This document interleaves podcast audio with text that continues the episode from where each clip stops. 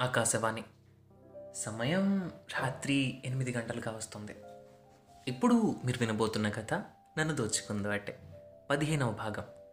ఇప్పటిదాకా మీరు ఇంతకు ముందు ఎపిసోడ్స్ కనుక వినకపోతే ఒక్కసారి వెనక్కి వెళ్ళి వినేసి వచ్చేయండి. ఇక కథ మొదలు పెడదాం. వైష్ నువ్వా? అన్నాడు అభి. అక్కడ ఏం జరుగుతుంది? నాకేం అర్థం కాలేదు. వాడు వైష్ణవిని షాక్ అయి చూస్తున్నాడు. వైష్ణవి అక్కడే ఫ్రీజ్ అయినట్టు నిలబడింది. ఒక్కటి మాత్రం కన్ఫర్మ్ అయింది. వైష్ణవికి అభికి ఒకళ్ళకొకళ్ళు ముందే తెలుసు అని. అది మంచిదే కదా అనిపించింది. కానీ వీళ్ళిద్దరి రియాక్షన్స్ చూస్తే మాత్రం అస్సలు అలా అనిపించడం లేదు. ఒక వన్ మినిట్ తర్వాత వైష్ణవి ఇట్రా అని పిలిచాను వైష్ణవిని. తను ఉలిక్కిపడింది. అంతే. ఏం మాట్లాడకుండా వెనక్కి తిరిగి నడవడం స్టార్ట్ చేసింది. నాకేం అర్థం కాలేదు. వైష్ణవి వైష్ణవి అని పిలిచాను. పరిగెడుతున్నట్టు నడుస్తుంది తను. తన వెనకే అభి వైష్ వైష్ అని పిలుస్తూ వెళ్ళాడు. నేను బిల్ పే చేసి అక్కడి నుండి బయటకు వచ్చాను. వైష్ణవి ఆటో వాడిని ఆపి ఎక్కబోతుంటే అభి తన ఆపి పక్కకి తీసుకొచ్చాడు. నేను వాళ్ళ దగ్గరికి పరిగెట్టాను. ఏమైపోయావు వైష్ అసలు? రాధిక నేను ఎంత మిస్ అవుతుందో తెలుసా? ఇండియా వచ్చిన దగ్గర నుండి కాంటాక్ట్లో లేవు. ఏమయ్యావో ఎలా ఉన్నావో కూడా తెలియదు ఫోన్ నంబర్ మార్చేసావు మెయిల్ చేసాం రిప్లై లేదు. అసలు ఎందుకు ఇలా? వరుసగా అడుగుతున్నాడు అభి అయితే వీడికి వైష్ణవి బాగా తెలుసు అని అర్థమైంది నాకు. అది కూడా యుఎస్లో తెలుసు అనుకుంటా. వైష్ణవి ఏం మాట్లాడట్లేదు. సైలెంట్గా ఉంది. ఇంతకీ కృష్ణ ఎలా ఉన్నాడు? అన్నాడు వాడు. కృష్ణ. కృష్ణ కృష్ణ ఎవరో వీడికి తెలుసా? ఉఫ్ పాకెట్లో కీ పెట్టుకొని ప్రపంచమంతా వెతికాను. అబీగాడికి కృష్ణ తెలుసా? వాడు ఎంత మాట్లాడుతున్నా కూడా వైష్ణవి ఏం మాట్లాడట్లేదు సడన్గా లేచి నిలబడి కార్తిక్ ఐఎమ్ లీవింగ్ అని చెప్పి వెళ్ళిపోయింది అక్కడి నుండి. అబీగాడు వెనక నుండి ఎంత పిలిచినా వినిపించుకోలేదు తను. వెళ్ళిపోయింది. అరే ఏంట్రా ఇదంతా? అన్నట్టు చూశాను వాడి వైపు. వాడు పద అన్నట్టు చూశాడు. ఇద్దరం నడుస్తూ కార్ దగ్గరికి వెళ్ళాం. కార్ స్టార్ట్ చేశాను నేను. ఒక అరగంట ఏం మాట్లాడలేదు. ఇద్దరం సైలెంట్గానే ఉండిపోయాం. దారిలో ఒక చోట ట్రాఫిక్ జామ్ అయింది. క్లియర్ అవ్వడానికి ఒక అరగంట పట్టింది. మళ్ళీ కార్ స్పీడ్ పెంచి వాడిని అడిగాను వైష్ణవి నీకు తెలుసారా? అని. అని నిలువుగా తలూపాడు వాడు. అరే అలా సైలెంట్గా ఉండకరా బాబు. ఏదన్నా మాట్లాడు. నాకు పిచ్చి పిచ్చి థాట్స్ వస్తున్నాయి అన్నాను నేను. వాడు ఒక సెకండ్ సైలెంట్గా ఉండి మాట్లాడటం స్టార్ట్ చేశాడు. వైష్ అండ్ కృష్ణ మాకు యూఎస్లో పరిచయం అయ్యారు. నేను రాధిక లివిన్లో ఉన్నప్పుడు మా పక్క ఫ్లాట్లోకి షిఫ్ట్ అయ్యారు వాళ్ళు. వాళ్ళని చూసి మాలాగే లివిన్ ఏమో అనుకున్నాం మేము. కానీ వాళ్ళు రిలేషన్లో అయితే ఉన్నారు కానీ లివిన్ కాదు. జస్ట్ ఫ్లాట్మేట్స్ అంతే. విన్నప్పుడు మేము కూడా కాస్త కన్ఫ్యూజ్ అయ్యాం. అంటే ఈ జనరేషన్లో ఇలా ఏంటా అని. కాకపోతే తర్వాత అర్థమైంది. వైష్కి పెళ్ళి మీద నమ్మకం ఎక్కువ. పెళ్ళయ్యాక వాళ్ళ అమ్మా నాన్న సమాధి దగ్గరికి వెళ్ళి ఇలా మేము పెళ్ళి చేసుకున్నామని చెప్పాకే నెక్స్ట్ స్టెప్కి వెళ్దాం అని చెప్పిందంట. కృష్ణ కూడా ఒప్పుకున్నాడు. అలా ఉండేవాళ్ళు. కొన్నాళ్ళకి రాధిక వైష్ మంచి ఫ్రెండ్స్ అయిపోయారు. కృష్ణ మాతో మాట్లాడేవాడే కానీ అంత క్లోజ్ ఏం కాదు. వాళ్ళు పెళ్ళి చేసుకుందామని ఇండియా వచ్చి దాదాపు వన్ ఇయర్ దాటింది. ఇండియా వచ్చాక ఏమైందో తెలియదు రాధిక కాంటాక్ట్ అవడానికి ట్రై చేసినా కుదరలేదు. అసలు వీళ్ళు ఏమయ్యారో కూడా మాకు అర్థం కాలేదు. ఇదిగో మళ్ళీ ఇలా. వైష్ నాకు కనపడింది. నీకు నచ్చిన అమ్మాయిలాగా. వైష్కి కృష్ణ అంటే చాలా ఇష్టం రా. తను మాట్లాడితే కనీసం సగం కృష్ణ గురించే ఉంటుంది. రాధిక అప్పుడప్పుడు జెలస్ అయ్యేది వాళ్ళ లవ్ని చూసి. అలాంటిది ఏమైందో మరి తెలియట్లేదు అన్నాడు. నేను వెంటనే అప్పుడు ఫోటో తీసిన పెయింటింగ్ వాడికి చూపించాను. వాడు అది చూసి అరే ఇది కృష్ణ గీసాడ్రా అతను చాలా మంచి ఆర్టిస్ట్. వాళ్ళ బెడ్రూమ్లో ఉండేది ఇది అన్నాడు. నాకు ఇదంతా విన్నాక వైష్ణవి అసలు నా లైఫ్లోకి వస్తుందా? రాదా అని డౌట్ స్టార్ట్ అయింది.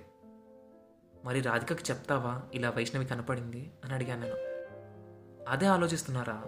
ఒకసారి వయసుతో మాట్లాడాక రాధికకి చెప్తే బెటర్ ఏమో అనిపిస్తోంది అన్నాడు. నాకు నిజమేలే అనిపించింది. మరెలారా అన్నాను. ముందు ఇంటికి వెళ్దాం పదా. అయినా నువ్వు వైష్ణవి కృష్ణ అన్నప్పుడే నాకెందుకో తేడా కొట్టింది. కానీ చూశాక కన్ఫర్మ్ చేసుకున్నాను. అరే కార్తిక్ తన మీద హోప్స్ పెట్టుకోకురా. మళ్ళీ హర్ట్ అవుతావు అన్నాడు. వాడు కొంచెం నా వైపు జాలిగా చూస్తూ. నాకు కూడా వాడి మాటలు నిజమే కదా అనిపించాయి. అంత మంచిగా జరుగుతుంది. అంతా కరెక్ట్గా జరుగుతోంది అంతా బాగుంది. ఈవెన్ ఐ కిస్టర్ కానీ ఇప్పుడు ఇలా వైష్ణవి ఇంకా నా లైఫ్లో ఉండదా? ఆ థాటే ఏదోలా ఉంది. నాకు ఇవాళ బాగా అర్థమైంది. నేను వైష్ణవికి అలవాటు పడిపోయానని. I got addicted to her కానీ ఇప్పుడు ఈ ట్విస్ట్ అస్సలు ఎక్స్పెక్ట్ చేయలేదు. కానీ అసలు నెక్స్ట్ ఏం చేయాలి అని తెలియాలి. అసలు ఇదంతా తెలియాలంటే ముందు కృష్ణ ఏమయ్యాడో తెలియాలి. కానీ వైష్ణవ్ అసలు మాట్లాడే సిచ్యువేషన్లో లేదు. అభిగాడిని చూసే అలా రియాక్ట్ అయింది అంటే ఇదంతా చెప్తుందా?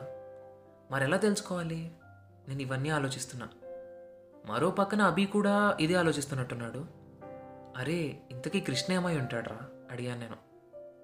ఏమోరా అదే తెలియట్లేదు. ఒకవేళ బ్రేకప్ అయిందా? లేకపోతే కృష్ణకేమన్నా అని ఆపేశాడు. నాకు అవే థాట్స్ వచ్చాయి. కృష్ణకేమైనా అయ్యి ఉంటుందా ఒకవేళ అలా అయినా మాత్రం బయటికి చెప్పకుండా ఉండటం ఎందుకు? షేర్ చేసుకోవచ్చు కదా. కనీసం ఫోటో కూడా లేదు తంది వాళ్ళ ఇంట్లో.